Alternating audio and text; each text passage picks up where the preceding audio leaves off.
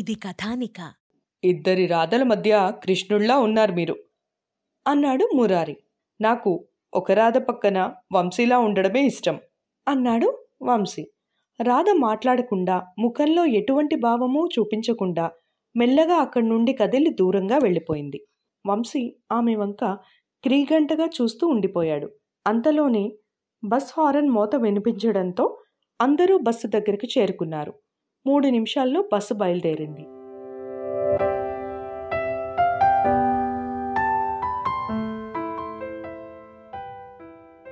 స్ట్రేక్ avenue నుండి bus మెల్లగా వెళుతుంది.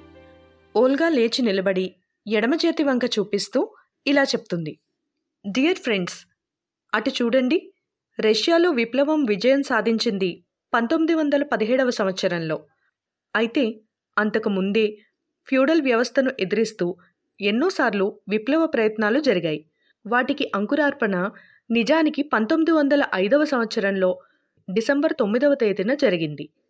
అప్పటి జార్ ప్రభు అయిన జార్ నికోలస్ను ఎదిరించి ఎంతోమంది సామాన్యులు నిహతులయ్యారు. వారి గుర్తుగా ఒక పార్క్ నెలకొల్పారు. అందుకే ఈ ప్రదేశం పార్క్ ఆఫ్ విక్టిమ్స్గా ప్రసిద్ధి పొందింది. ఓల్గా మాటలు చక్కని ప్రవాహంలా ఉన్నాయి. మురళి ఓల్గా చెప్పే విషయాన్ని నోట్ చేసుకుంటున్నాడు. వంచిన తల ఎత్తకుండా పరీక్ష రాసే విద్యార్థిలా అన్నీ రాసుకుంటున్నాడు. ఎక్కడికి వచ్చినా మాస్టర్ మాస్టరే, నోట్స్ని తయారు చేసుకుంటున్నారు అంది రాధ. మురళి తల ఎత్తకుండానే, పాఠాలు చెప్పాలంటే నోట్సులు తయారు చేసుకోకపోతే ఎలా? పది మంది మగాళ్ళకి సులువుగా పాఠం చెప్పచ్చు, కానీ ఒక్క ఆడపిల్లకి మాత్రం చెప్పలేం. అందున నా క్లాస్లో పది మంది ఆడపిల్లలున్నారు. రష్యాలో ఏం చూశారు మాస్టారు అని అడిగితే రష్యాలో రాధమ్మను చూశానని చెప్పి ఊరుకుంటే బాగుండదు కదా, అందుకే ఈ ప్రిపరేషన్ అంతా. అబ్బా, ఏం చెప్పినా పాఠంలాగే చెప్తారు అంది రాధ. సుమారు ఒక పది నిమిషాలు ప్రయాణించాక ఒక పాత బట్టల మిల్లు ముందు బస్సు ఆగింది. అందరూ కిందికి దిగి ఓల్గాను అనుసరించారు. బట్టల మిల్ లోపల పెద్ద కాన్ఫరెన్స్ హాల్ ఉంది. అందులో గుండ్రని టేబుల్ చుట్టూ యాభై కుర్చీలు వేశారు. పైన సీలింగ్కు బాగా పాతపడిన ఫ్యాన్లు వేలాడుతూ శబ్దం చేస్తూ తిరుగుతున్నాయి. అందరూ కుర్చీల్లో ఆసీనులయ్యారు. ముగ్గురు రష్యన్ యువతులు అభివాదన సూచకంగా చేతులు ఊపుతూ హాల్లోకి వచ్చారు. ఓల్గా వారిని ఆ బట్టల మిల్లు సెక్రటరీలుగా పరిచయం చేసింది. టీ బిస్కెట్లు అందరికీ సర్వ్ చేయబడ్డాయి. రష్యన్ సిగరెట్ టేబుల్ మీద ఉంచారు. అందరూ తలో సిగరెట్ తీసి అంటించడంతో ఆ గది అంతా సిగరెట్ పొగ నిండిపోయింది. రాధ అందరి వంక ఆశ్చర్యంగా చూసింది. మీరు సిగరెట్ కాలుస్తారా అంటూ వంశీని అడిగింది. కాల్చను. మరి నోట్లో ఆ సిగరెట్ సంగతి ఏమిటి? ఫ్రీగా వస్తే ఫినాయిల్ కూడా వదలకూడదని నా సిద్ధాంతం, అందుకే సిగరెట్ కాల్చి పారేస్తున్నాను అని చెప్పాడు వంశీ. మోహన్ వంక తిరిగి, ఎందుకా సిగరెట్ పాడుకంపు? అతడు మెల్లగా ఇలా అంటాడు, నేను ముద్దు పెట్టుకోబోయే అమ్మాయి అలా అంటే కాల్చడం మానేస్తాను అని చెప్పేసరికి రాధ మరీ మాట్లాడలేదు. మురారి ఆమె చిరాకు పడడం గమనించి ఇలా అన్నాడు, రోజూ కాల్చడం లేదు కదా, సరదాగా ఎప్పుడో ఇలా ఒకసారి, కాసేపు భరించండి అని అన్నాడు. నాకేం, కాల్చుకోండి, నేనేం వద్దన్నానా? రాధాదేవి గారు క్షమించాలి మీరు అని అన్నాడు మురారి. ఇవన్నీ ఉత్తి కబుర్లే, ఎందుకు క్షమించాలి అని అడిగింది. సిగరెట్లు కాలుస్తున్నాం కదా అని అన్నాడు మురారి. మీరు కాలిస్తే నాకేం బాధ, కాల్చుకోండి, నాకేం విసురుగా అంది రాధ. అదిగో కోపం వచ్చేసింది మీకు, మగవాళ్ళందరూ ఒకటే అంది రాధ కోపంగా. ఫ్యాక్టరీ సెక్రటరీ బట్టల మిల్లు వివరాలు రష్యా భాషలో వివరిస్తూ ఉంటే దాన్ని ఓల్గా ఇంగ్లీష్లోకి, రామరాజు గారు తెలుగులోకి అనువాదిస్తున్నారు. ఈ కాటన్ మిల్లు పేరు వర్జినా టెక్స్టైల్స్. రష్యా దేశంలోకెల్లా అతి పురాతనమైన అతి పెద్ద నూలు మిల్లు ఇది. నూట యాభై రెండు సంవత్సరాల క్రితం నిర్మించారు దీన్ని. మొత్తం ఏడు వేల ఐదు వందల పనివాళ్లలో డెబ్బై శాతం ఆడవాళ్లే కావటం విశేషం. ఇక్కడ రిటైర్మెంట్ వయసు ఎంత అడిగాడు మురారి. మగవాళ్లకు అరవై, స్త్రీలకు యాభై. అయితే రిటైర్ అయిన తర్వాత కూడా ప్రభుత్వానికి వ్యక్తికి ఇష్టమైతే ఉద్యోగ కాలం పొడిగింపబడుతుంది. జీతం మామూలుగా వస్తుంది, పెన్షన్ వేరే వస్తుంది అంటూ ఓల్గా అతనికి చెప్పింది. ఈ దేశంలో ఇన్కమ్ ట్యాక్స్ ఉంటుందా అడిగాడు మురారి. ఓల్గా నవ్వుతూ ఆదాయంలో ఆరు శాతం ఆదాయం పన్ను, ఒక శాతం ట్రేడ్ యూనియన్ పన్ను జీతంలో కట్ చేస్తారు అని చెప్పింది. తర్వాత ఆఫీస్ బిల్డింగ్ నుండి బయలుదేరి ఫ్యాక్టరీలోకి వెళ్లారు. ఫ్యాక్టరీ ఐదంతస్తుల భవంతిలో ఉంది. మూడో అంతస్తులో వివిధ రకాల మిషన్లు చూశారు. తర్వాత రెండో అంతస్తులోని స్పిన్నింగ్ మిల్స్ చూసి మెట్లు దిగుతూ ఉంటే దాహం వేస్తుంది, మంచినీళ్ళు ఎక్కడ దొరుకుతాయో స్వగతంలో అనుకుంటున్నట్లుగా పైకి అనేసింది రాధ. మంచినీళ్లు కాదు, వదా అనాలి అన్నాడు వంశీ. అదిగో ఆ కనిపించేది వాటర్ కూలర్, వెళ్ళి తాగిరండి అన్నాడు మోహన్. రాధ గబగబా అటు నడిచింది. మిగిలిన వాళ్లందరూ మెట్లు దిగిపోయారు. కూలర్ పైభాగంలో గాజు గ్లాసు ఉంది. అయితే కుళాయి ఎక్కడా కనిపించలేదు. అన్ని వైపులా వెతికి చూసింది రాధ, కానీ లాభం లేకపోయింది. ఏం చెయ్యాలో తోచక వెనక్కి తిరిగి చూసింది. అందరూ మెట్లు దిగి కిందకి వెళ్ళిపోయారు. అంతలోనే కూలర్ కింద భాగంలో ఫుట్ ప్లేట్ కనిపించింది. కాలితో మెల్లగా నొక్కింది. నీళ్లు ఒక గొట్టంలో నుంచి బలంగా చిమ్ముతూ బయటకు వచ్చాయి.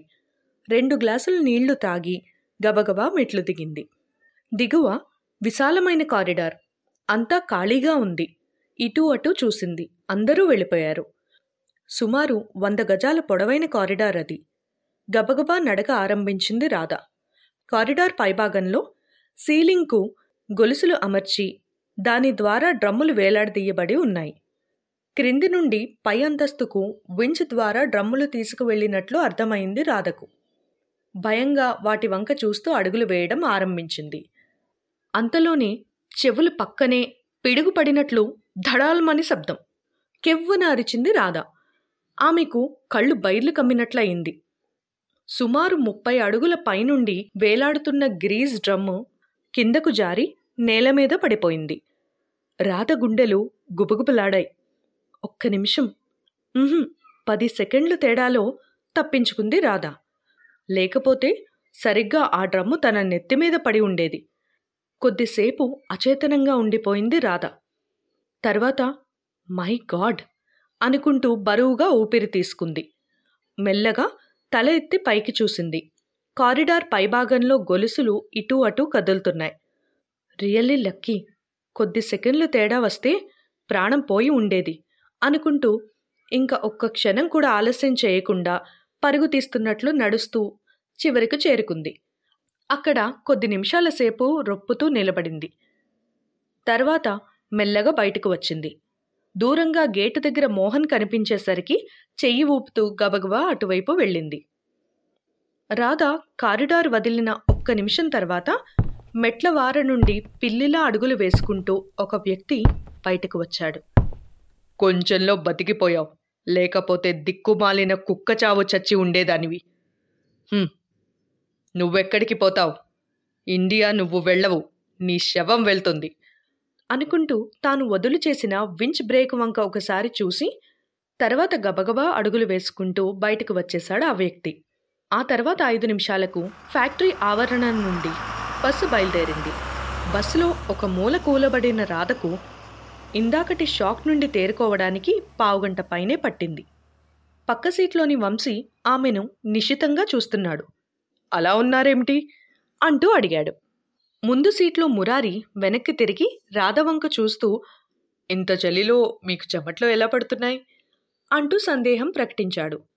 మనమందరం ముందు వచ్చేశాం కదా, మనం కనిపించకపోయేసరికి పరుగుపెట్టి ఉంటారు అన్నాడు మురళి. రాధ చిరునవ్వును పెదాలపైకి తెచ్చుకుంది. ఇందాక బట్టల మిల్లు కారిడార్ నుండి బయటకు వస్తుంటే ఏమైందో తెలుసా అంది రాధ. ఏమైంది? ఆమె ముఖంలో అలసట పసిగట్టి అడిగాడు మోహన్. పెద్ద యాక్సిడెంట్ తప్పింది అనంది రాధ. అసలు ఏమైందో వివరంగా చెప్పండి అడిగాడు వంశీ. రాధ జరిగిందంతా క్లుప్తంగా చెప్పింది. రియల్లీ ఫార్చునేట్ అన్నాడు వంశీ. అది దారి కాదు, మీరు అలా బయటికి రావడం పొరపాటు అన్నాడు మోహన్. ఇప్పుడు చెప్పకపోతే ముందు నాకు ఈ విషయం మీరు చెప్పి ఉండొచ్చు కదా అని అన్నది రాధ. మీరా దారిన బయటికి వస్తారని నాకు తెలీదు అన్నాడు మోహన్. ఇంతమంది స్నేహితులున్నారు, ఎవరో ఒకరు నాకు తోడుగా ఉండొచ్చు కదా. మంచినీళ్లు కావాలంటే అదిగో ఆ మూలున్నాయి, తాగిరండి అంటూ చూపించి చకచకా వచ్చేశారు మీరందరూ అంది రాధ రోషంగా. సారీ రాధా, నేను మీతో రావాల్సింది అన్నాడు మోహన్ నొచ్చుకుంటున్న స్వరంతో. అయినా మీ వెనకాలే వచ్చాడు కదా ఆ పెద్ద మనిషి, మాట మాత్రమైనా అనలేదేమిటి అన్నాడు మురారి. పెద్ద మనిషి ఎవరు, పేర్లేదా అంటూ కసిరాడు మురళి. అదే డేవిడ్ గారు అని బదులిచ్చాడు మురారి. డేవిడ్ గారా? ఆయన నా వెనకాల లేరే అంది రాధ. భలేవారే, మీరు గబగబా నడుస్తూ గేటు వైపుకు వచ్చారు కదా, మీ వెనకాలే రెండు నిమిషాల తేడాలో కారిడార్లో నుంచి ఆయన కూడా బయటకు వచ్చారు అన్నాడు మురారి. రాధ గుండె కొద్దిసేపు పాటు కొట్టుకోవడం ఆగిపోయినట్లనిపించింది. తర్వాత మాటలు కూడగట్టుకుని, డేవిడ్ నా వెనకే వచ్చారా, నేను చూడలేదే అని అంది రాధ. ఆ మాటలు గొంతు పెగిలి బయటికి రావడానికి అర నిమిషం అవసరమైంది.